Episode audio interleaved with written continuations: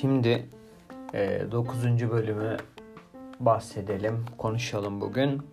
E, öz eğitim alanında sınıflandırmalardan şimdi üçüncü bahsedeceğimiz daha önceki bölümlerde öğrenme güçlü ve dil konuşma bozuklukları hakkında genel temel düzeyde bir giriş yapmak istedim. Şimdi de sırada zihin yetersizliği ile ilgili paylaşımlar yapacağım. Bu da sınıflamadan üçüncü olarak bahsedeceğimiz olsun. Biraz karışık gidiyoruz.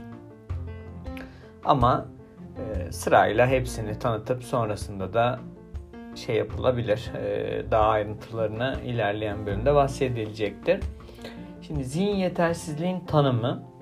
Zihin yetersizliği ilk önce çeşitli bilim dallarını ya da farklı disiplinlere göre farklı tanımlar yapılabilir. Özellikle işte tıp alanında farklı tanımlar, eğitim alanda ya da psikoloji alanda farklı tanımlar yapılıyor. Burada ilk önce bu tanım yapılırken Grossman yapmış olduğu bir zihin yetersizlik durumunu e, çeşitli ölçütlerle açıklıyor. Bu ölçütleri göz önüne alınarak hep e, tanımlar yapılmış. Hatta e, Amerikan e, zeka geriliği birliği de bu tanımla çok örtüşerek bir şey yapıyor. AAMR şeklinde Amerikan Zeka Geriliği Birliği tanımlarında. Sonra bu tanımlara ilk önce 1959'da sonra 2002 tanımına bakalım. Şimdi Grossman'ın yaptığı ölçütlere de bakalım. 3 ölçüt belirlemiş ve paylaşmış. Zihinsel işlevlerde önem derecede normalin altında olma.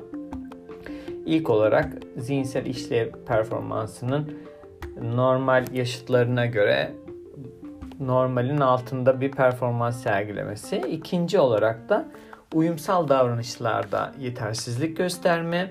Yani tek başına zihinsel işlevlerde önem derecede e, normalin altında olması yeterli değil. İkincisi uyumsal davranışlarda yetersizlik gösterme. 3. Gelişim dönemi içinde ortaya çıkması bu durumun. Zihinsel yetersizlik durumunun. Şimdi AAMR'nin 2002 tanımına bakalım. Zihinsel yetersizlik, zihinsel işlevde bulunma ve kavramsal, sosyal ve pratik uyumsal becerilerde kendini gösteren uyumsal davranışların her ikisinde anlamlı sınırlılıklar olarak e, karakterize edilen bir yetersizliktir diye bir tanım yapılmış. Zihinsel yetersizlik hep tanımlarda e, gelişimsel bir gerilik olduğu, aynı zamanda bu işlevde bulunma düzeyindeki sınırlılıkları etkilediği, zihinsel gelişmede gecikmenin olduğu ve çevreye uygun olmayan tepkiler şeklinde açıklanıyor. Tabi bu getirilen sınırlılıklar ya da zihinsel gelişmedeki gecikmeler çeşitli alanları etkiliyor. Bunlar akademik, psikolojik, fiziksel, sosyal ve dil alanlarında ortalamanın altında performans sergilemesine yol açıyor. Bu durum tabii ki okulun da ders başarısını ya da farklı sosyal etkinliklere katılma, sosyal etkileşim gibi e, çeşitli alanlarda akranların gerisinde kalmasına sebep oluyor. Sonrasında hep e, bu tanımlarda 3 anahtar kelimeyi unutmamak lazım. E, birincisi zihinsel işlevlerdi. Zihinsel işlevlerin akranlarına göre anlamlı düzeyde farklı olması. İkincisi uyumsal davranışlarda farklılıkların olması. Üçüncüsü de bu tanımlardaki temel noktalardan üçüncüsü de destek sistemleri. Biraz önce şimdi destek sistemlerinden değinmedik. Zihinsel işlevlerin ne demek olduğunu e, zeka testleri ile düşünebilirsiniz. Zeka testleri ile değerlendirilen bilişsel beceriler, e, zihinsel işlevler. Bu zeka testleri sonucunda alınan zeka bölümü puanları örnek ortalama zeka bölümü 100 kabul edildiğinde bu testten e, ortalama grubun iki standart sapma sol tarafa doğru kaydırıldığında yani 70 puanın aşağısında kalan grup zihin yetersizliği olan bireyler olarak tanımlanıyor. Bunu normal dağılım eğrisinde sıfırdan eksi 2'ye doğru iki standart sapma demiştik. Eksi 2'nin ötesinde ilerisinde olan bir grup e, zihinsel işlevler açısından zihinsel yetersizlik gösteren bireylerin özelliğini karşılıyor. Bu yüz, e, eksi ikilik grup dediğimiz iki standart sapmanın altı e, yüzdelik olarak da yüzde ikilik ve sonrasında e, standart sapma 3'ten sonrası da yaklaşık yüzde 0.13 İkisini topladığımızda da yüzde 2.28 gibi zihinsel yetersizlik gösteren bireylerin yaygınlığı gibi bunu düşünebilirsiniz. Şimdi uyumsal davranışlar dediğimiz e, kelime de yani kavram bu uyumsal davranışları şöyle düşünülebilir. Yani günlük hayatta, günlük yaşamın içerisinde öğrenmesi gereken kavramsal, sosyal, pratik beceriler bütünüdür. E, bu uyumsal davranışların alt örneklerine bakarsak mesleki becerilerden tutun günlük yaşam becerileri, güvenlik becerileri, öz bakım becerileri, akademik olarak da okuma yazma yani uyumsal davranışla hayatın içindeki okuma yazma, öz yönetim, para yönetimi gibi. Sonrasında sosyal duygusal becerilerle ilişkili olan kişi, kişi, e, kişiler arası iletişim, yasalara uyma, kurallara uyma gibi, sorumluluklara sahip olma gibi uyumsal davranış e, terimlerin kavramının altında örnek verilebilir bunlardan. Şimdi destek sistemleri zihin yetersiz olan bireyler e, çeşitli zamanlarda desteğe ihtiyaç duyabilirler. Destek sistemleri doğal destek, rastlantısal destek, genel destek ve özel destek. Yine e, bu bölümdeki destek ilerleyen bölümde e, anlatılacak. Kısmen şimdi tanımlarına bakarsak doğal destek dediğimiz o sırada iş yerindeki arkadaşların ya da okuldaki arkadaşların sunduğu destek gibi düşünülebilir. Rastlantısal destek düzenlenen bir etkinlikte yapılan destek şeklinde düşünebilirsiniz. Genel destek herkese yönelik olan verilen hizmetler aracıyla yapılan bir destektir. Özel destekte özel eğitim, mesleki rehabilitasyon gibi sunulan hizmetleri içerir. Şimdi zihinsel yetersizliğin sınıflandırılması nedenlerine göre, ağırlık derecesine göre ve destek ihtiyacına göre sınıflandırmalar mevcuttur. Nedenlerine göre işte genelde öz eğitimde nedenlerine göre kalıtım ve dış kaynaklı olarak e, nedenler ayrılabilmektedir. Ağırlık derecesine göre sınıflandırma burada zeka bölümü puanlarına göre yapılmış bir sınıflandırmadır. Hafif, orta, ağır ve çok ağır şeklinde düşünebilirsiniz. Hafif düzey zihin yetersizliği biraz önceki standart sapmadan 70 puana kadar düşmüştü zeka bölüm puanı. Burada da 70 puan ile 50-55 puan aralığında hafif düzey zihin yetersizliği şeklinde açıklanabilir. Destek ihtiyaçlarına göre sınıflandırma, aralıklı desteğe ihtiyaç duyan, sınırlı desteğe ihtiyaç duyan, kapsamlı desteğe ihtiyaç duyan ve yaygın desteğe ihtiyaç duyan bireyler olarak sınıflandırılıyor.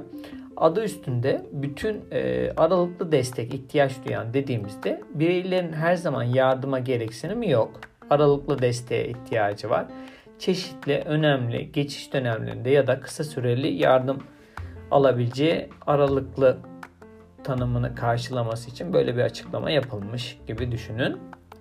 Sınırlı desteğe ihtiyaç duyan bireyler belirli zaman içerisinde tutarlı yardım ihtiyaçları bulunur. Örneğin meslek hayatına geçiş döneminde destek alması gibi kapsamlı desteğe ihtiyaç duyan bireyler burada biraz daha uzun süreli belirli ortamlarda yardıma ihtiyaçlık bulunmaktadır. Yaygın desteğe ihtiyaç duyan bireyler yaşam boyu desteğe ihtiyaç duyarlar. Farklı ortamlarda da yoğun yardımlar gerektiğini e, ve farklı personellerde bu yardıma yaygın destek ihtiyaç duyan bireylere destekleyebilirler.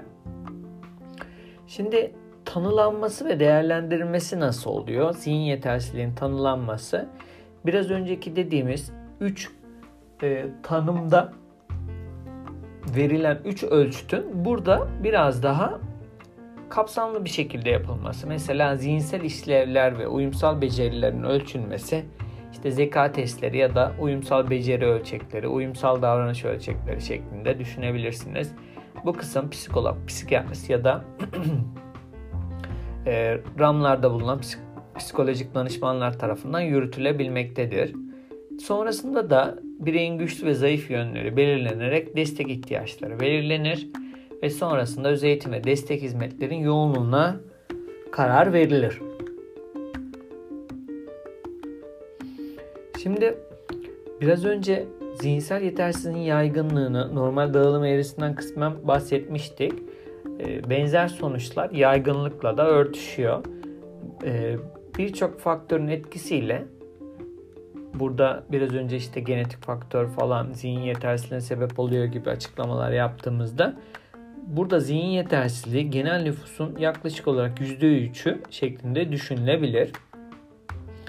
Ee, bunun alt hafif düzey, orta düzey, ağır, çok ağır düzey ya da işte diğer şeklinde %3'lük e, dilim çok olarak onların yaygınlığı ile ilgili çok fazla veri bulunmamakta. Zihin yetersizliğin nedenleri e, bu Amerika'nın açıklamalarına göre bakıldığında AAMR'nin 2002 yapmış olduğu nedenler e, sınıflandırması da doğum öncesi nedenler, doğum sırası ve doğum sonrası nedenler olarak açıklanıyor. Doğum öncesi nedenler kromozom bozukluklar, metabolizma sorunları, çevresel etkiler, beyin gelişimi ile ilgili sorunlar. Doğum öncesi nedenler kromozom bozukluklar.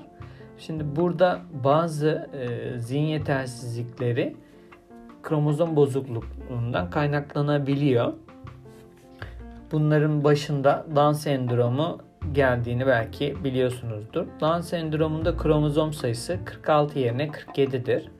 Nedenleri de kesin olarak bilinmemekle beraber sadece annenin yaşı ilerledikçe Down sendrom olasılığı artmaktadır. Bu bilgiyi duymuşsunuzdur. Down sendromu yine ilerleyen bölümlerde detaylı paylaşılacak ama yine bilmeniz gereken belirgin bir yüz şekli ya da siması, gözler ve el ayasında tek çizgi, kasların yumuşak olması, sarkık dil ve kısa boy ile fiziksel özellikler açısından dikkat çekebilirler. O şekilde tanıma gerçekleşebilir. Ve çoğu Down sendromunun birbirine benzediğini de görebilirsiniz. Bazı durumlarda kalp yetmezliği, mide sorunları ya da çeşitli tiroid bozuklukları şeklinde Down sendromuna eşlik eden hastalıklar olduğunu da duymuşsunuzdur. Genelde Down sendromlular hafif ve orta derecede zihinsel yetersizlik gösterir. Anne karnındaki taramalarda genelde belli olur. Okulda ve sonraki yaşamlarında insanlarla kurdukları ilişkilerde desteklenirse başarılı bir gelecek hayatı onları bekleyebilir. Sonra kromozom bozukluklar arasında Fragile X dediğimiz zihinsel yetersizliğin genetik olarak en yaygın geçme sebebidir. Bu bozukluk X kromozomunun kırılgan yapısı nedeniyle bu şekilde isimlendiriliyor. Çocuklarda zihinsel yetersizliğin yanı sıra aşırı, aşırı hareketlilik, zayıf göz teması, tekrarlı konuşmalar şeklinde özellikler de görülebilir. William sendromu yine bir kromozom bozukluğudur. 7. çift kromozom önemli derecede yokluğunda kaynaklanır. Zeka seviyeleri 50-60 civarında olmasına rağmen sözcük hazineleri geniştir. Kurdukları cümleler son derece karmaşık ve düzgün şeklinde görebilirsiniz. Prader-Willi sendromu bu sendrom babadan gelen 15. kromozomda var olan bir genetikle ilgilidir. İki evresi vardır. İlk evre uyku, solunum problemi, e, aşırı iştah, ince ses tonu olarak görülebilir. İkinci evrede hafif ve orta derecede zihinsel geriliğe sebep olabilir. Motor becerilerde gerilik ve gecikmiş konuşma görülmektedir. Kaçıncı evrede olduğu ve etkilediğine göre etkileme seviyesi de bireyleri değişiyor. Fenil ketonuri e, doğuştan zihinsel yetersizliğe neden olabilen bir metabolizma bozukluğudur. Vücut proteinindeki fenilalin maddesini ayrıştıramaz. Bu sebeple doğumundan hemen sonra topuktan alınan bir damla kanın tahlil edilmesiyle belirlenebilmektedir. Bu madde içermeyen besinlerin bulunduğu bir diyet programı sağlanırsa çocuk normal gelişimini sürdürür. Mikrosefali Şimdi burada kafanın normalden belirgin ölçüde küçük olması mikrodan geliyor. Çeşitli kromozom bozuklukları veya annenin karnındaki e, geçirdiği enfeksiyonlar gibi çeşitli nedenlerden kaynaklandığı bilinmektedir. Mikrosefalinin herhangi bir e, tedavisi yok olduğu belirtiliyor genelde. Hidrosefali kafatasının aşırı büyümesidir. Genelde 3 nedenden dolayı gerçekleşir bu durum. Beyin omurilik sıvısının dolaşım yolundaki tıkanma nedeniyle de belirli bölgelerde normalin üstünde yoğunlaşması, o birikim gitgide de artarak e, kafatasının büyümesine sebep oluyor. İkinci neden de beyin omurilik sıvısının aşırı üretimi. Bundan da yine aynı şekilde kafatası aşırı büyümesi gerçekleşiyor. Sonrasında beyin omurilik sıvısının emilimin düşük olması. Yani hepsinin mantığında da omurilik sıvısında bir artış meydana geldiği için kafatasının aşırı büyümesi meydana geliyor. Fetal alkol sendromu, FAS diyelim, annenin hamilelik sürecinde içki içmesi bu hastalığa yol açmaktadır. Bu çocuklarda küçük göz, kapakları içeri göçük burun, köprüsü ince, üst dudak, kalkık burun, küçük dişler ve yavaş fiziksel büyüme görülür. Çoğunlukla büyüme bozukluğu olarak da açıklanır, ifade edilir. Doğum anı nedenler Doğum esnasında çeşitli sorunlar yaşanabilir. Bebeğin ters gelmesi, kordonun dolaşması, bebeğin iri oluşu, doğumu güçleştirecek etkenler arasındadır. Bunlar çeşitli e, güçlüklere sebep olup beynin zarar görmesi ya da oksijensiz kalmasıyla zihinsel yetersizlikler oluşabilir ya da farklı sağlık sorunlarına da yol açabilir. Bu da doğum anı nedenler olarak genelde anlatılır. Doğum sonrası nedenlerde çeşitli zehirlenmeler, psikososyal etmenler, yaşanan travmalar, kazalar ve çarpmalar. Burada da doğum sonrası nedenler çeşitli zihin yetersizliğine dönüşebilmektedir. Doğum sonrası nedenlerde e, ensefalit beyin iltihabı var. Bu kısım yüksek ateş ve neden olan bir durum. Yüksek ateş olunca havale dediğimiz çocukluk döneminde gerçekten yüksek düzeyde bir e, beynin etkilenmesi o dönemde zihinsel yetersizliğe neden olabilmekte. Ya da menenjit beyin zarının iltihaplanmasıyla çeşitli virüsler, bakteriler menenjit e, hastalığını yaparak küçük yaşlarda zihinsel yetersizliğe sebep olabilmektedir. Zihinsel yetersiz olan çocukların özellikleri bunu dört başlıkta ele alalım. İlk önce bilişsel ve öğrenme özellikleri, dil gelişimi, sosyal davranışsal, duygusal özellikleri, sonrasında da fiziksel sağlık özelliklerini inceleyelim. Bilişsel özelliklerinde genelde dikkat, işte bellek, genelleme, motivasyon, duygu kontrolü, yönetici işlevlerle ilişkin problemler karşılaşılmaktadır. Dil özellikleri kelimeyi doğru söylemede problem, yaşadıkları yetersiz ee, yaşadıkları ve yetersiz sözcük dağarcığı sahip oldukları için bazen iletişimde de yaşanılan güçlükler oluşabiliyor. Tabi bunlar dilde yaşanılan problemler okuma ve yazmayı doğrudan etkilediğini daha önceki bölümlerde bahsettik. Çeşitli dil gelişiminde duygu ve düşünceleri ifade etmede sıkıntı yaşadıkları için de hem kendilerini ifade ederken hem de alıcı dille ilgili, anlamayla ilgili problemler olabilir zamanla kendilerine özgü bir dil de geliştirebilirler. Fiziksel olarak özelliklerine baktığımızda zihinsel yetersiz olan çocukların genelde motor gelişiminde de sınırlılıklar gözlenmektedir. Özellikle dayanıklılık, kuvvet, sürat, denge, hareketlilik, el becerileri, el göz koordinasyonu gibi motor özelliklerde normal gelişim gösteren akranlarına göre zayıf olduğu bilinmektedir. Zihin yetersizliği olan çocukların uygulanan programlarla ya da müdahalelerle bu biraz önceki saydığımız özellikler çeşitli becerilerle desteklenip gerekli beceriler edilinip e, bu özellikleri daha da kullanılabilir, daha da verimli hale getirilebilir gibi düşünebilirsiniz. Fiziksel sağlık özellikleri, zihinsel yetersizliği olan çocuklarda görülen sağlık sorunları, epilepsi, halk arasında sarı hastalığı da biliniyor. Görme veya işitme bozuklukları, kulak sorunları, akciğer solunum yolu rahatsızlıkları, kalp rahatsızlıkları, ob- obezite, tiroid bozuklukları, hmm, beslenme ve yutma sorunları, mide bağırsak problemleri, diş problemleri, psikolojik problemler, konuşma ve dil problemleri gibi zihinsel yetersizliğe eşlik eden pek çok sağlık sorunu olduğu bilinmektedir. Şimdi zihinsel yetersizliği olan öğrencilere yönelik öğretim ortamları ve programları zihinsel yetersiz olan bireyler için eğitim programlarının temel hedefi bu bireyleri toplumsal yaşama hazırlamak olduğunu hiç unutmayalım. Ve sonrasında da bağımsız ya da en az bağımlı olarak yaşamlarını sürdürebilmelerini sağlamak için gerekli olan becerileri onlara kazandırmak bu konuda temel hedefler olarak düşünülebilir. Bağımsız yaşam sağlayacak beceriler farklı biçimde, biçimde gruplandırılmaktadır. Toplumsal yaşam becerilerini 5 başlık altında incelenebilir. Kişisel bakım gelişim, ev toplumsal yaşam, iş ve meslek, boş zamanları değerlendirme, seyahat becerileri şeklinde ifade edilmiş.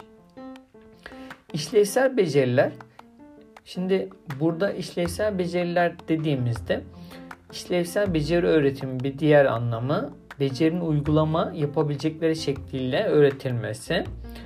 Ee, öğretilecek akademik becerilerin bireysellerin bireyin toplumda bağımsız bir birey olarak yaşayabilmesi için gerekli olan beceriler olmalıdır. Yani işlevsel dediğimiz daha çok kullanımına uygun, e, günlük hayatta işine yarayacak işlevsel beceriler olarak açıklamaları o şekilde düşünebilirsiniz. Mesela işlevsel beceriler işte bir matematik dersinde para kavramını öğretmek gibi ya da matematikte saati öğrendikten sonra ilacını saatinde atabilmesi gibi işlevsel becerileri bu tarz örneklerle adlandırabiliriz. Peki zihinsel yetersiz olan öğrencilere yönelik öğretim yöntem ve teknikleri bu konuda zihinsel yetersiz olan bireyler için e, çeşitli öğretim yöntemleri vardır. Bununla ilgili ilerleyen bölümde öğretim basamaklarında daha detaylı anlatılacak zaten. Şimdi ilk önce davranışçı yaklaşım ve uygulamalı davranış analizi ön plana çıkmaktadır öğretim yöntem ve tekniklerinde. Genelde davranışçı yaklaşımlar ön plana çıkmaktadır. Bu konuyla ilgili uygulama davranış analizi ile ilerleyen bölümde onları detaylı bir şekilde anlatacağız. Şimdi uygulamalı davranış analizi dediğimizde UDA edimsel koşullanma kuramının öne sürdüğü davranış ilkelerini kullanarak toplumsal açıdan önemli davranışları değiştirmeyi amaçlayan bir yaklaşımdır. Edimsel kuramın dayanakları da şöyle düşünün. Davranış değişikliği çevresel değişikliklere bağlıdır. Şimdi bu bir ilkesi edimsel kuramın dayanakları. Gözlenebilir davranışların önemli olduğunu, olumsuz davranışlar da öğrenme sonucu ortaya çıktı ve bir davranışı izleyen bir davranışın ileride gerçekleşme olasılığını art, arttıran durum pekiştirme olarak adlandırılır. Ee, bu öğretimlerde yine ileride değineceğiz. İpuçları var. İpucu çeşitleri. İşte şimdilik isimlerini bahsedelim sadece fiziksel yardım, model olma, sözel ipucu şeklinde. İpucunun fiziksel yardım nedir diye bakarsak öğrencinin beceri yapmasını sağlamak amacıyla öğretmenin öğrenciyle birlikte beceri yapması, elle yardım etmesi, dokunarak yardım etmesi gibi. Buradaki model olma diyelim bir kişinin yaptığı hareketi gözleyerek ve taklit ederek aynı şekilde yapması model olma, sözel ipucu öğrenciye yapılması istenen davranışı sözel olarak ifade etme en az yardım etme yolundan biridir. Şimdi zihin yetersizliği olan bireylerin eğitimiyle ilgili kısa bir giriş yaptık. Zihin yetersizliğin sınıflandırılması, yaygınlığı, zihinsel işlevler, uyumsal davranışlarla ilgili kısa bir temel düzeyde bir giriş yapmış olduk. Bir sonraki bölümde görüşmek üzere.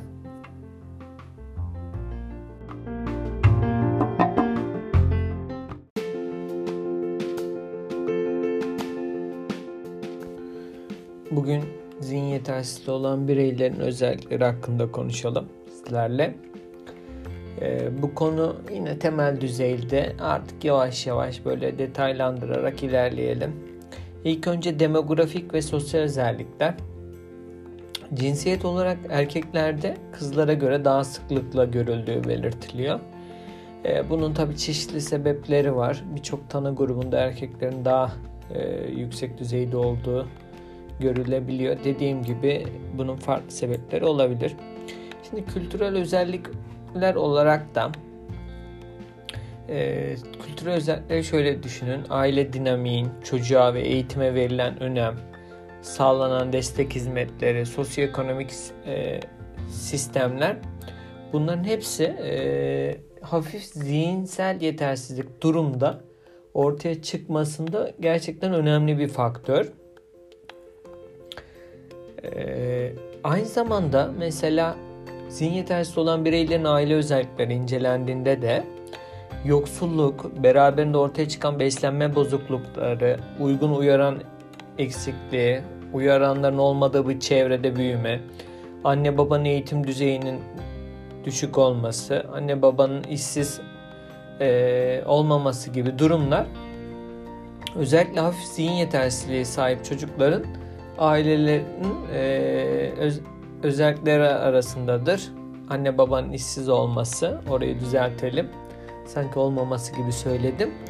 Şimdi zihin yetersizliği olan bireylerin özelliklerinden bilişsel gelişimle başlayalım.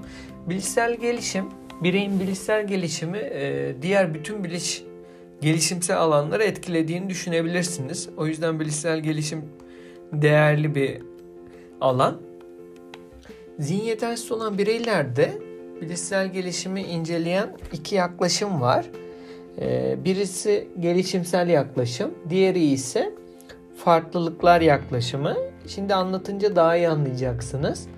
Gelişimsel yaklaşımın mantığı e, bu yaklaşımda zihin yetersiz olan çocuklar normal gelişim gösteren çocuklar gibi benzer ve aynı gelişimsel aşamaları aynı sırayla izlediklerini daha çok vurguluyor.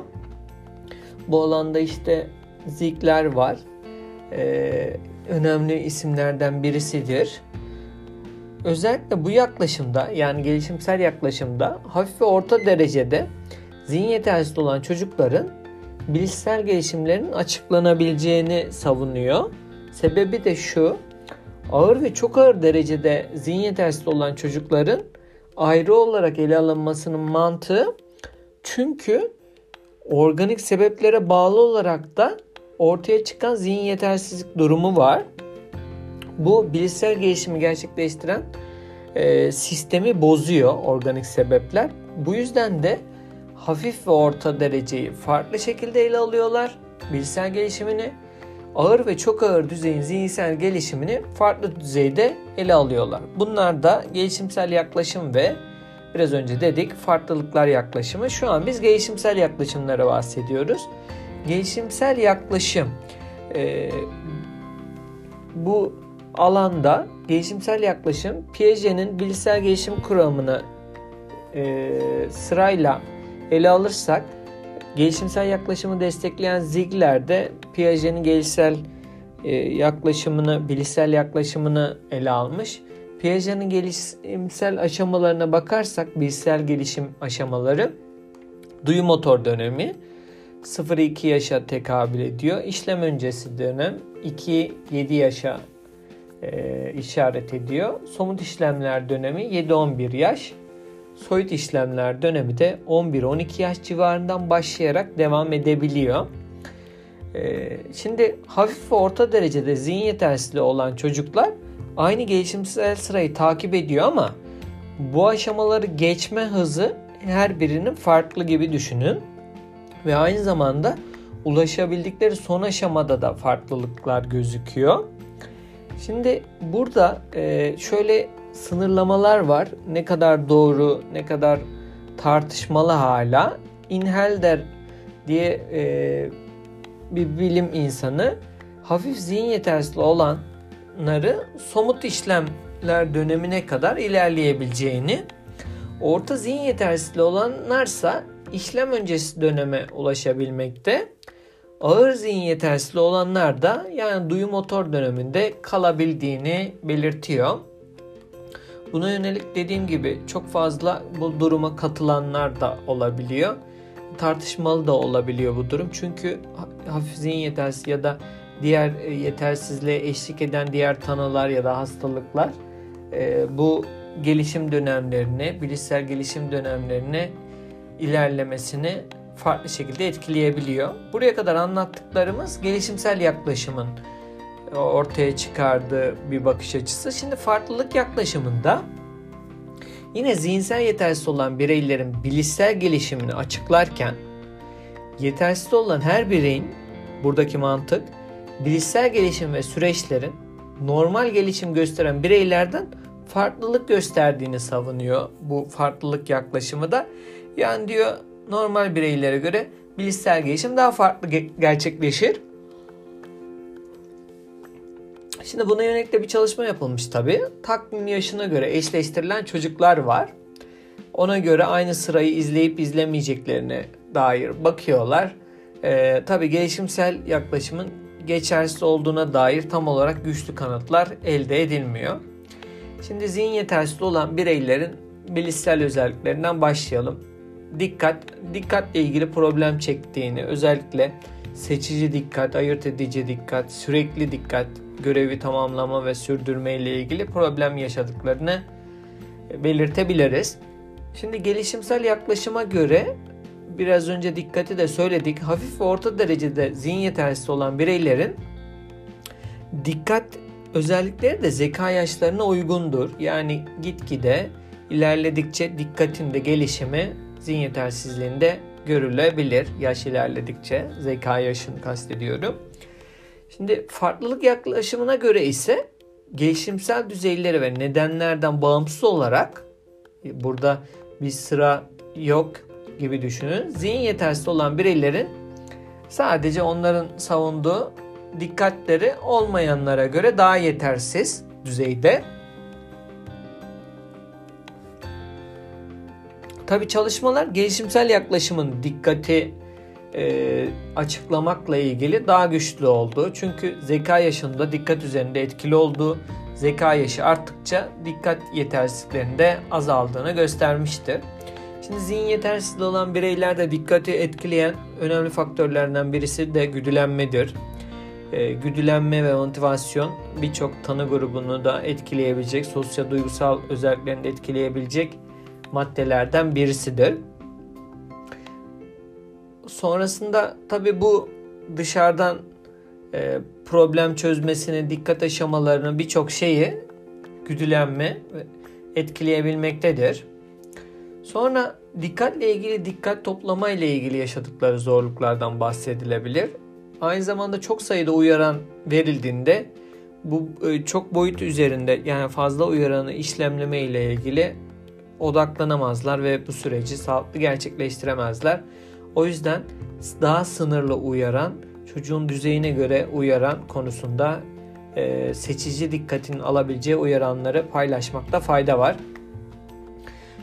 Tabi tahmin edebiliyoruz ki dikkat süreleri zihin yetersiz olan bireylerin normal çocuklara göre daha kısadır. Dikkat becerilerini arttırmak için de işitsel, görsel dikkat üzerine etkinlikler yapılabilir. Bu konuda tabi zamanla gelişeceğine yönelik savunmalar da var. E, bu kısım biraz metabolizsel düşünmeye de giriyor. Yapılan müdahalenin yoğunluğuna da bağlı. Dikkat becerilerinin arttırılması da öğrenme üzerinde etkili bir rol oynar. Bellekle ilgili bellek tanımını daha önceden konuştuk. Bellek edinilen bilginin hatırlanması, kodlanması, depolanması gerektiğinde de o bilgiyi kullanabilmek için geri çağrılması anlamında kullanılabilir.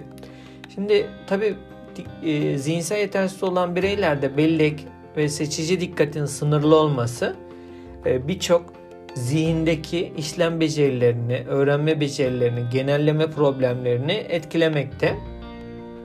Özellikle bellekle ilgili kısa süreli bellek güçlükleri e, söz konusudur.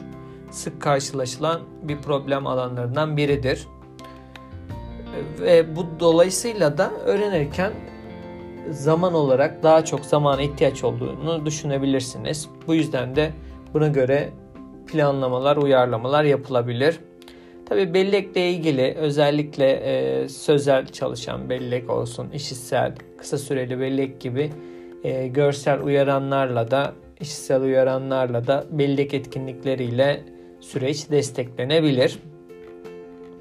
Şimdi tabi bellek birçok alanı etkiliyor. Zihinsel yetersiz olan bireylerin ondan sonra bilgiyi organize etmeyle de otomatikman e, zorlukları, güçlükleri oluşuyor. Bilgileri gruplandırmak ya da e, renk, işlev ondan sonra kullanım amacı açısından. Bu da bilginin organize edilmesini dolayısıyla da öğrenmeyi de zorlaştırıyor. Tabi biz de öğretimlerimizi yaparken bilgiyi biraz daha gruplandırarak, organize ederek öğretim aşamalarını daha iyi yapabiliriz. Şimdi bir de zihinsel yetersiz olan çocuklarda bellekle ilgili problemler olduğu için e, sık aralıklarla tekrar yapılması, alıştırma etkinliklerinin yapılması da sık sık tavsiye ediliyor. Öğretimle ilgili de dikkat edilecekler. E, gerçekten çocuklara yönelik pekiştireçlerin, anlamlı pekiştireçlerin olması, etkinlikleri küçük adımlara, küçük parçalara ayırma, öğretimi küçük parçalara ayırma, model olma, e, alıştırma yaptırma, gerçek yaşamla ilişkilendirme öğretim sürecini basitten kesinlikle karmaşa geçiş aşamalarının daha sağlıklı olabilmesi için e, uygun materyallerin kullanma gibi bellek olsun diğer öğretimle ilgili alanlar desteklenebilir. Şimdi genelleme program pro, e, problemlerin olduğunu da biliyoruz. Öğrenilenleri başka ortamlarda genellemede problem yaşayabiliyor. Özellikle ağır derecede zihin yetersiz olan bireylerde genelleme güçlükleri daha çok yaygındır. Ee, öğrenilen bilgi ortamda o ortamda kalıyor gibi düşünün. Diğer farklı ortamlara girdiğinde o bilginin orada kullanılabileceği akıllara gelmiyor. O yüzden e, öğretim yapar öğretim yapılırken genelleme oturumların ve sonrasında da izleme oturumların yapılması da öğretimin kalıcılığı açısından da öğretmene çok iyi bilgi verebilir. İşte aileler de bu süreci de takip edebilir. Şimdi o yüzden genelleme oturumlarını öğretmenlerin kesinlikle farklı ortamlarda, farklı materyallerle zamanla yapması tavsiye edilir. Şimdi öğrenme becerilerinin kısıtlı olması, daha da kısıtlı olması, en basiti gözlem yoluyla öğrenme, model alma, işte taklit etme e, bu özelliklerinde de daha yavaş olduğu, e, daha yavaş demeyelim de zayıf oldukları için gözlem yoluyla ya da sosyal öğrenme dediğimiz daha yavaş gerçekleşebilir bu konuda da. O yüzden biz öğretimi yaparken model olacak davranışları iyi belirleyip olumlu davranışların dikkatlerine yönlendirerek uygun davranışları sergilemesine e, yol açmamız ve gözlem yoluyla öğrenmesini de desteklememiz daha sağlıklı olacaktır. Şimdi zihin yetersizlikleri bayağı geniş bir alan gibi düşünün yine. Çünkü bunun içinde hafif, orta, çok ağır şeklinde de alt sınıflandırmaları olduğu için e, bu paylaştığımız özellikleri onlara göre de yine hafif etkilenme, orta ve çok ağır etkilenme gibi de düşünebilirsiniz. Zihin yetersizliğin derecesi akademik becerileri de e, çok etkiliyor. Önemli bir şekilde etkiliyor hatta. Şöyle yani siz de yorumlamışsınızdır. Yetersizliğin derecesi arttıkça hafif, orta, ağır, çok ağır şeklinde akademik becerilerini de öğrenmesi tabii zorlaşabilir. O yüzden daha çok e, hayatlarında işine yarayacak ve sonrasında hayatlarına katkı sağlayacak işlevsel akademik beceriler öğretilmesi daha yerinde olur. Çocuğa diğer ortamlarda sağlanacak destekler, uygun öğretim yöntemleri, uygun materyaller, e, öğretimsel ortam yani gerçekten uygun bir öğretim ortamı, buna yönelik desteklemeler akademik becerileri de gelişmesini sağlayacaktır. Şimdi akademik becerilerin altında kavram bilgisi de yer alıyor. Otomatikman bu da akademik beceriler nasıl etkileniyorsa kavram bilgisi de o şekilde etkilenecek. Çünkü bilişsel becerilerde işte dikkat, bellek, e, genelleme gibi biraz önce problemleri, sınırlılıkları ele aldık. Bunlar dolayısıyla gittiği ortamda da kavram, kavramların öğrenilmesi ya da isimlerin akılda tutulmasını da zorlaştırıyor. Kavram içinde yer alan öğelerin e, birçok özelliklerini ne de kavramakta zorluk çekebiliyorlar. İşte bir kavram diyelim, örnek veriyorum. E, renklerin, kavramların, işte ana renkleri öğrenirken alt renklerin isimlerini unutabilir. Örnek bu tabi.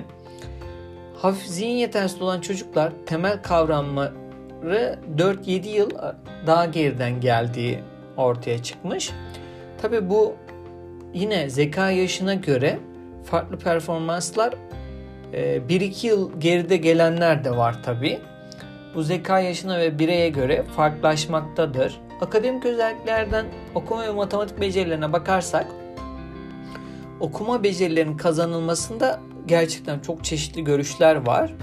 İşte bazı araştırmalar, araştırmacılar 4 ve 6. sınıf düzeyinde, bazıları 3, 4. sınıf düzeyinde, bazıları 2, 3 e, sınıf düzeyinde, 2. 3. sınıf düzeyinde okuma becerilerinin kazanılabileceğini savunmuştur. Tabii bunları etkileyen çok fazla değişken olduğu için işte en basit davranış problemi var mı? Sonrasında aile bu eğitimi destekliyor mu? Evdeki eğitim çocuğu işte tekrar yapabilmesini sağlıyor mu? Ya da ailede öğretimle ilgili bilgi düzeyi yüksekse ilerlemeler daha hızlı gerçekleşebiliyor. Hani birçok faktör var. O yüzden bu kısımda sınıf düzeyine göre farklılaşması olması normal.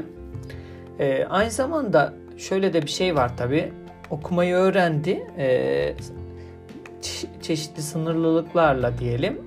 Bu sefer okuduğun anlamayla ilgili zorluklar da olabiliyor. Okuduğun anlamada da güçlüklerle karşılaşılabiliyor. E, aritmetik işlemlerde e, işlemlerle işlemlerde yeterli performans e, zamanla işte öğretim gerçekleştikçe gösterebiliyorlar. Ama yine anlama kısmı girdiğinde işin içine matematikte akıl yürütme gerektiren matematiksel işlemler devreye girdiğinde daha düşük performans gösterebilirler. Dil ve konuşma özellikleri normal dil gelişiminin bilinmesi, e, çocuklardaki gecikme, işte dil konuşmadaki gecikme, problemlerin fark edilmesi açısından çok değerli. O yüzden dil gelişimini e, erken yaşta müdahalesi de zaten çok değerli kritik dönemleri. O yüzden bütün uzmanların e, dil gelişimi hatta çocuk gelişimine çok yakından gelişim dönemlerini bilmemizde fayda var. Zihinsel yetersizliği olan çocukların dil gelişimleri de gelişimsel yaklaşımla açıklandığında işte konuşma bozuklukları görülebiliyor. Artikülasyon, ses, akıcılık bozuklukları yaygın olarak görülebiliyor. E, hatta şöyle de yine sınıflamaya göre hafif, orta, çok ağır, ağır, çok ağır şeklinde nasıl etkileniyorsa bilişsel özellikler dil ve konuşma özellikleri de benzer şekilde etkileniyor. Tabi bunları etkileyen şimdi örnek veriyorum bazı çocuklarda kaslarla ilgili problemler olabiliyor. Yapısal bozukluklar ya da işitmede yetersizlikler, e, zihin yetersizliğin yanı sıra bunlar tabi konuşmaya da bozukluklar yol açabiliyor. Ya da eşlik eden farklı hastalıklar diyelim hafif zihin yetersiz olan çocuklarda o yüzden uygun dil ve konuşma becerilerini kazanabiliyor ama yine soyut ve karmaşık yapıları kullanma ve anlamada e, problemle karşılaşabilirler. Dil ve konuşma bu kısımlar hep ne kadar müdahale, ne kadar çok maruz kalma dediğimiz yani yoğun bir şekilde bununla bu becerilerle vakit geçirdikçe gelişebileceğini de düşünmek gerekiyor. Dil konuşma bozuklukları çocukların diğer akademik alanlarda tabi problem göstermesine de neden oluyor. Hatta sosyal becerileri de en çok etkileyen e, konu başlığı diyebiliriz. Şimdi dil konuşma özelliklerinde ağır derecede zihin yetersiz olan çocuklarda şimdi tabi dil konuşma iletişim becerilerinde de e, fazla bir şekilde etkilenme görülüyor. Hem alıcı dilde anlamada güçlükler, dilin kurallarını otomatikman öğrenemeyebiliyorlar. Hem de ifade edici dilde konuşma bozuklukları, dil kurallarını öğrenememe nedeniyle zorluklar oluşuyor. E, dil konuşma bozuklukları olan çocuklarda işte alternatif iletişim yöntemleri dediğimiz daha çok kullanılması ve öğretilmesi öneriliyor. E, tabii bu işte kritik konuşma döneminin geçmesi yani en son çare gibi çare demeyelim de en son uygulanabilecek işlevsel bir şekilde ihtiyaçlarını e, alternatif iletişim yöntemleriyle bu özelliklerin kazandırılması açısından da önemli olabilir. Dilin geliştirmesinde davranışsal yöntemler, taklit becerinin geliştirilmesi çok önemli mesela. İletişimi de hızlı bir şekilde gelişmesine yol açabilir. Bunlar bir de ol, e, mümkün olduğunca doğal ortamlarda öğretim yapılması, doğal öğretim sürecin, ailenin bunları kazanması birçok işte zihin yetersiz olan çocukların bilişsel, sosyal dil konuşma özelliklerine de çok etkileyebilir. Bir sonraki bölümde görüşmek üzere. Bu bölümde zihin yetersiz olan çocukların özellikleri paylaşılmıştır.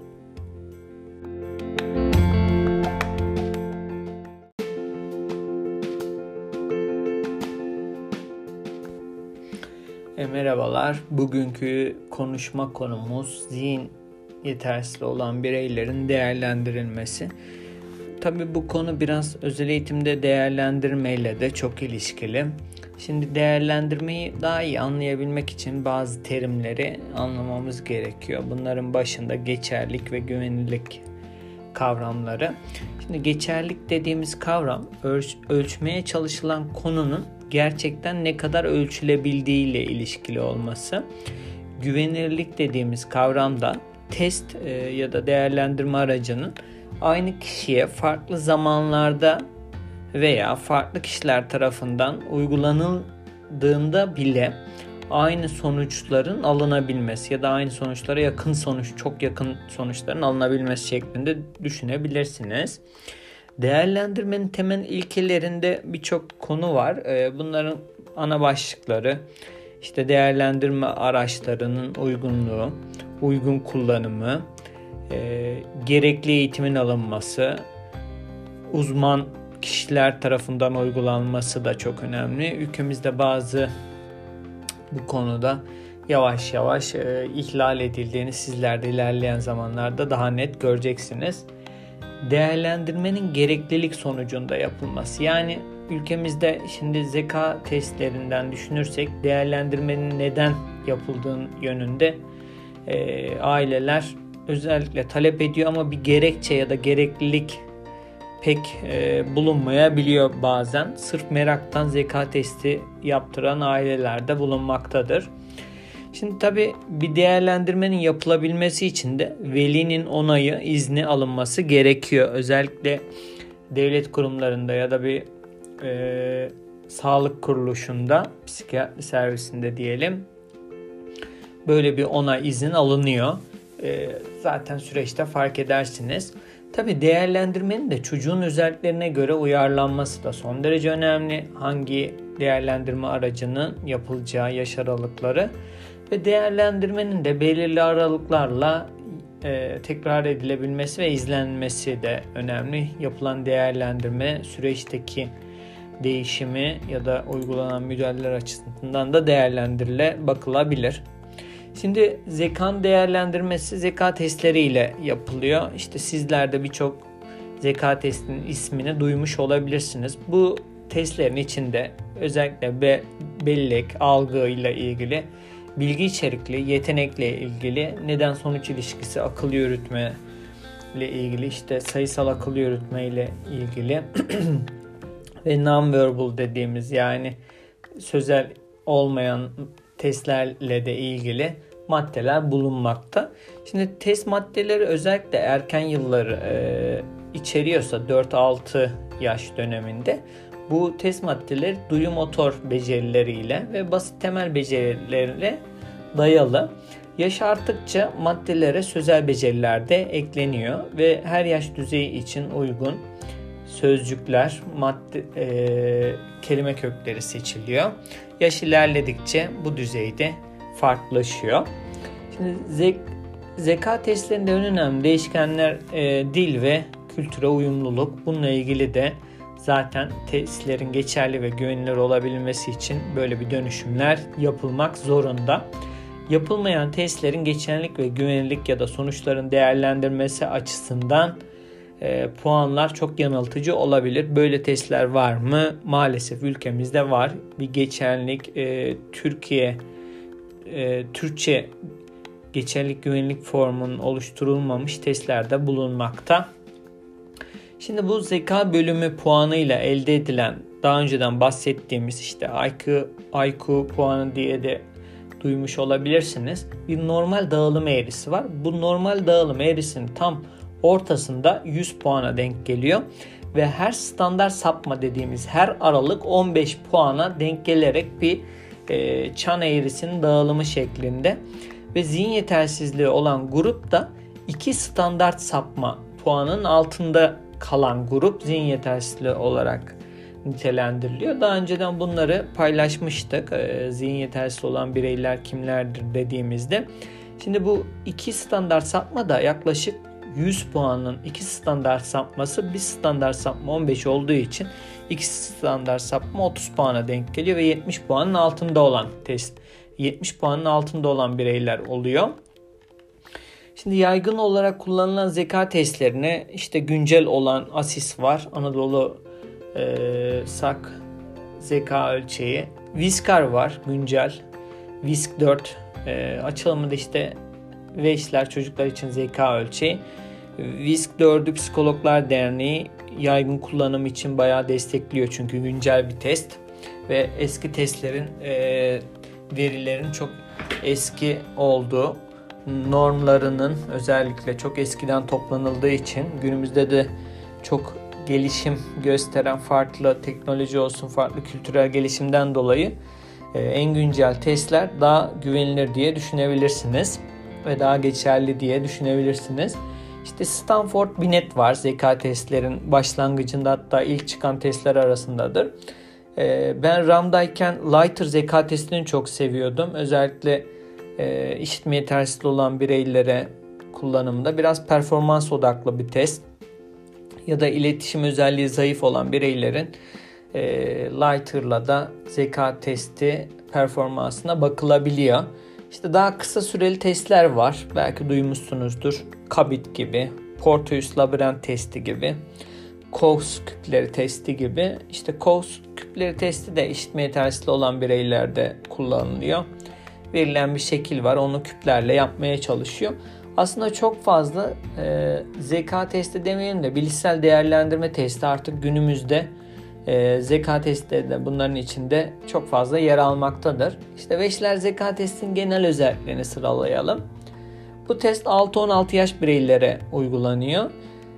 Bu zeka testi yaklaşık gerçekten bir saatin üstünde sürebiliyor. Biraz da performansa bağlı tabi.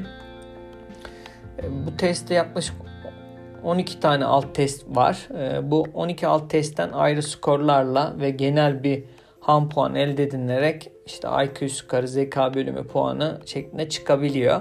Ek olarak da kişinin sözel ve performans puanlarını veriyor. Veşler zeka testi ve en yaygın olanı da bu. Şimdi burada sözel dediğimiz Viscar'ın içindeki sözel testlerin içinde neler var?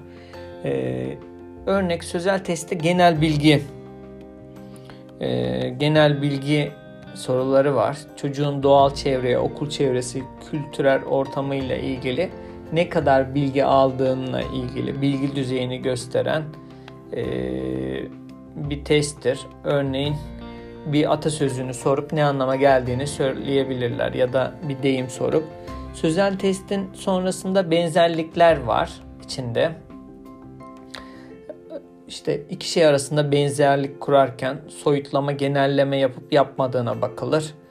E, ilişki benzerlik nedir şeklinde sorulabilir. Bazı sözcüklerin ilişkisi. Aritmetik e, testinde de dikkatle ilgili probleme yönlendirme, öğrenme yeteneğini gösteren zaman sınırlaması olan bir test.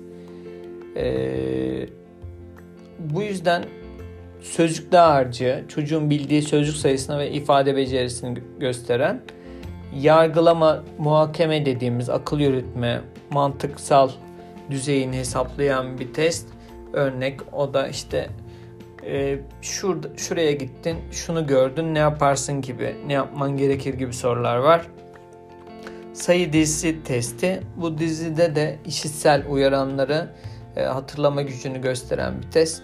Okunan sayıları e, geriden başa doğru tekrarlıyorlar. Aynı zamanda da bellekle ilgili.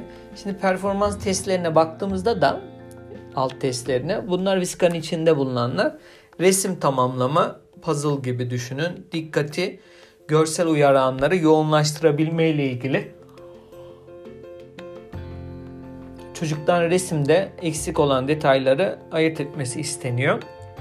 Resim düzenleme, olaylar dizisini algılama, neden sonuç ilişkisi kurabilme ile muhakeme gücüyle ilgili bir test. Küplerle desen, bu da aynı şekilde belirtilen deseni küplerle oluşturarak e, görsel mekansal koordinasyonla ilgili parça bütün ilişkisi. Yine aynı zamanda tahmin yeteneğinde yordayan bir alt test. E, parça birleştirme bu da görsel mekansal bellek hareket e, koordinasyon parça bütün ilişkisini kavramayla ilgili. Şifre dediğimiz bir test var. Çalışma hızı, görsel hareket koordinasyon, sıraya koyma, psikomotor hız, e, görsel uyaranları anımsama bellek de var içinde. Dikkat yeteneği ile ilgili bir test. Labirentler testi de el göz koordinasyonu, figür şekin, e, figür zemin algısı ile ilgili bir alt testtir. Şimdi bunlar tabi görsel olarak piyasada benzer soru çeşitleri olarak çok var. E, resim tamamlama alt testinden işte resim düzenleme alt testi, küplerle desen, parça birleştirme alt testi, şifre alt testi. Bu şifrede bildiğiniz Pinterest'te çok var. Ee, her rakama bir şekil. Sonra da rakamları verip o şekillerin isimlendirilmesi ya da yazılmasıyla hızla alakalı. Labirent alt testi bildiğiniz labirent bulmacasıyla çok ilişkili. Şimdi tabi bu testler eskiden piyasada benzerleri yoktu e, test maddelerin ama şu an çok yaygın bir şekilde bunların benzer alt maddeleri bulunmakta. Stanford Binet zeka ölçeği 2 yaşından itibaren ileri yetişkinlik yaşına e, uzanan düzeyleri temsil eden soru maddeleri oluşmaktadır. 2-5 yaşlar arasında yaş düzeyi 6 aylık dilimlere ayrılmıştır. İşte 2, 2,5, 3, 3,5 gibi düşünün. Tabi bu Stanford Binet'te hesaplarken ay olarak yazıyoruz. Her yaş grubunda yer alan soru maddeleri o yaş grubundaki çocukların yaklaşık yarısının yapabileceği zorluk düzeyindedir. Bu da normal dağılım eğrisine göre yapılmıştır zaten. Yarısını yapabileceği düzeydedir. Dolayısıyla sorular bir önceki yaş grubundaki çocukların büyük büyük bölümüne zor gelirken bir sonraki yaş grubundaki çocuklara da kolay gelir. Ee, ölçekte yer alan soru maddelerinin temelinde bireyin hatırlama, algılama, bilgi, sözlü yetenek, mantıklı düşünme özellikleri ölçmeye çalışılır. Viscar'la ortak yönleri tabii ki var. Çünkü zeka maddenin tanım maddesinin kavramın tanımında da ortak tanımlar olduğu gibi ya testlerde de ortak e, amaca hizmet eden e, maddeler yer almakta. Başlangıçta el becerileri, resimli araçların kullanımını içeren somut soru maddeleri düzey ilerledikçe yerini yine sözel ağırlıklı, soyut nitelikli soru maddelerine bırakıyor. Labirent testi biraz önceki Viscar'ın içinde bahsettiğimiz labirentle çok ilişkili. 7,5-14 e, yaş arasında bireylere uygulanıyor. 12 labirentten oluşuyor. Çocuğun labirentteki çıkış yolunu bulmasını isteniyor. Buna dayanıyor. Tabi sınırlandırılmış bir süre yok. Ee, o yüzden çıkış yolunu çizerek bulmaya çalışıyorlar. Onun dışında da böyle Porter's labirent testi diye geçiyor.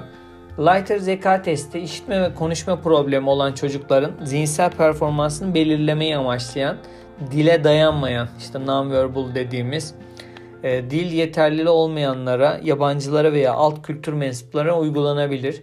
Bazı maddelerin uygulamasında süre sınırı var. 2-18 yaş arasında bireylere uygulanmaktadır. Bireysel oturumlarla uygulanır. Ee, ben de bu testi çok seviyorum demiştim. Performans odaklı, görsel algılama, dikkat eşleştirme, ayırt etme, yeteneklerin kullanımını içeren bir testtir. Sözel iletişim, kelime bilgisi, aritmatik, soyut sorgulama, yorumlama içermemektedir. Test ile ilgili e, model çocuğun önüne konur. Sonra modele ait blok parçaları var, tahta parçaları. Yönergeye uygun olarak sırayla çocuğa verilir. Çocuktan bunu yerleştirmesi istenir. Sonra kok küpler testi 17 kart 16 desenli küpten oluşan performansa dayalı bir test. 3-19 zeka yaşına e, sahip çocuklara uygulanır. Bireysel olarak uygulanır. Bu da karttaki deseni küplerle yapmaya çalışılır. Asıl amaç o. Tabi zihinsel yetersizliği olan bireylerde zeka testinin dışında daha önceden belirtmiştik uyumsal davranışların da kontrol edilmesi gerekliydi.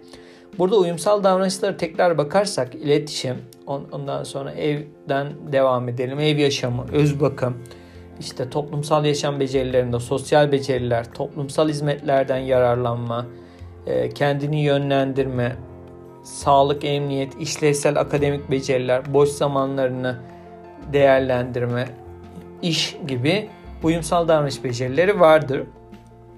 Uyumsal davranışların değerlendirilmesi de e, Vineland benim de bildiğim bir uygulamıştım birkaç kez. Uyum davranış ölçeği var. 4 yaşına kadar olan çocuklar için geçenlik güvenlik çalışması yapılmıştır. E, ancak 18 yaşına kadar da kullanımı mümkündür. Şimdi alt alanları bu uyumsal davranış değerli alt alanları iletişim becerisi, işte alıcı dil, ifade edici, yazılı iletişim becerileri, günlük yaşam becerileri, e, sosyalleşme becerileri, motor becerileri, uyumsal davranışlar. E, uyumsal davranış skalası çıkarıyor. çıkarıyor. İlk öğretim çağı çocuklara yönelik sorulardan oluşuyor. RAM'daki değerlendirme sürecinde de rehberlik araştırma merkezinde şimdi çocuk hastaneden alınmış raporu veya rehber öğretmen tarafından hazırlanmış rapor ile rehberlik araştırma merkezine başvuruyor.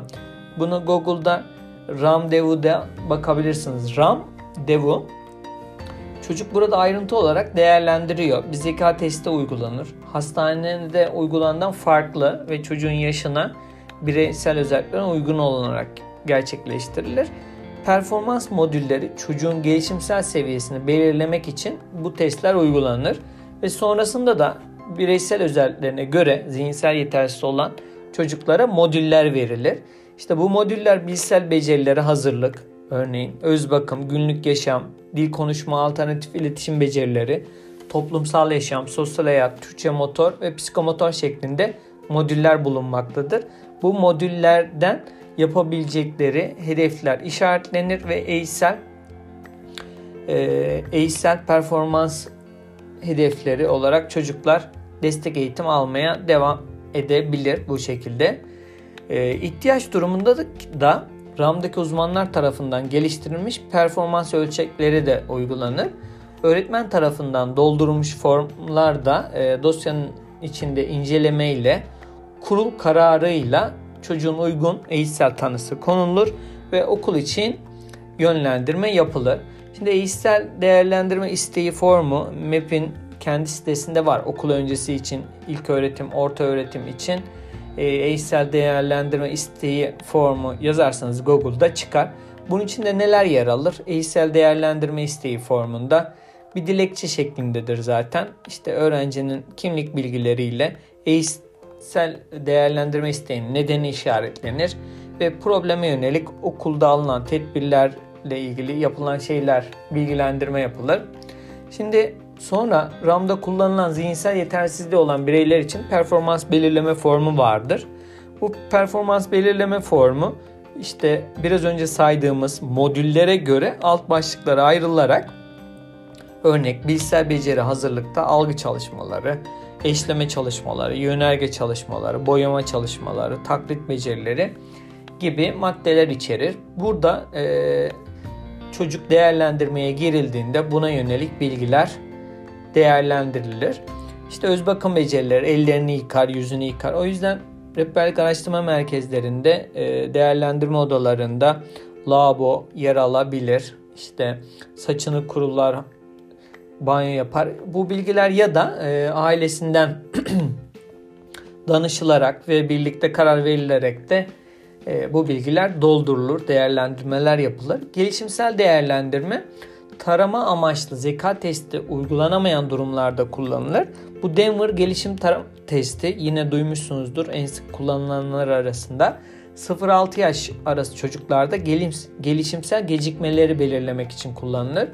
Kişisel, sosyal, ince motor, e, kaba motor, dil becerilerini değerlendirir. Yaklaşık 100 maddesi vardır. Çocuğu gözleyerek uygulanır.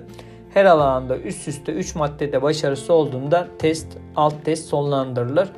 AKTE dediğimiz Ankara Gelişim Tarama Envanteri 0-6 yaş çocuklarda gelişim gecikmelerini belirlemek için kullanılır. Dil, bilişsel, ince motor, kaba motor, sosyal beceri, öz bakım becerilerini değerlendirir. 154 maddesi vardır. Anne babasına veya birinci bakıcılarına sorularak uygulanır. Şimdi alanlara yönelik değerlendirme yani alt alanlara yönelik dil gelişimi ile ilgili iletişim becerileri, Peabody resim kelime testi 2-12 yaş kullanılabilir. Türkçe erken dil gelişim testi TEDIL 2-7 yaş. Türkçe alıcı ifade edici dil testi TIFA TIFALDI 2-12 yaş.